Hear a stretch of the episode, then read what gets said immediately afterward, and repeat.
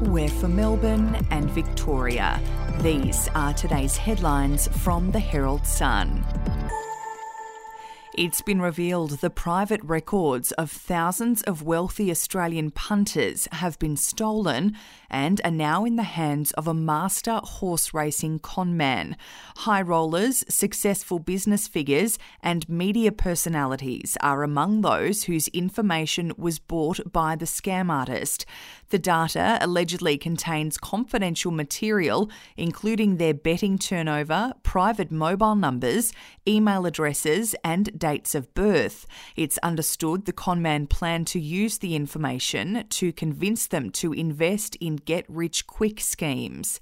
If you would like to read more on that story today, you can take out a subscription to the Herald Sun at heraldsun.com.au or download the app at your app store.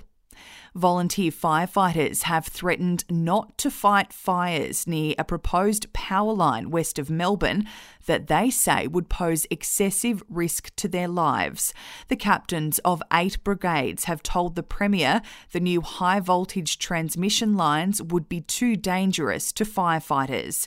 The no go threat would result in firefighters refusing to attend call outs across bushfire prone land and major population centres, including Bacchus Marsh and Melton, exposing hundreds of thousands of Victorians to risk. We'll be back after this. News doesn't have to be boring. The Brits have given Prince Harry a new nickname after yet another tell all interview. Oh, God, is it the Ginger Whinger? Let the team at news.com.au get you up to speed each day with their podcast, From the Newsroom. a couple were busted joining the Mile High Club. Well, I guess they can't fly Virgin anymore. Politics, sport, red carpets, royals. Get all the goss in just a few minutes. Follow From the Newsroom wherever you get your podcast from. Lawyers say a landmark court ruling involving two women who posted defamatory slurs on social media about a business rival could open the floodgates for similar lawsuits.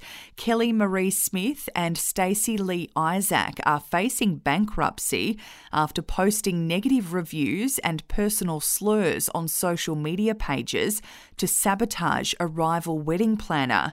They have been ordered to pay a combined $150,000 in fines and court costs.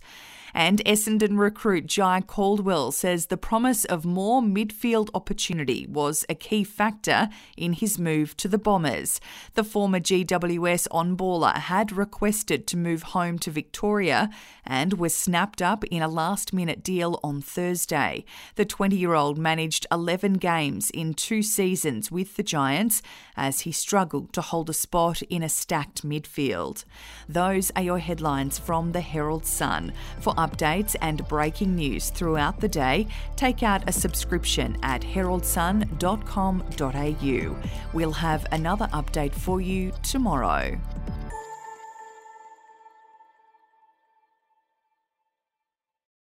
I'm Andrew Rule, the host of the podcast A Life and Crimes. Here are some of the things that we've been talking about the last few weeks.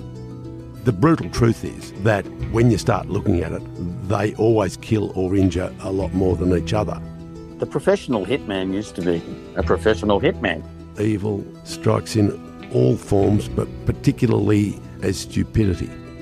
Life and Crimes is available wherever you get your podcasts.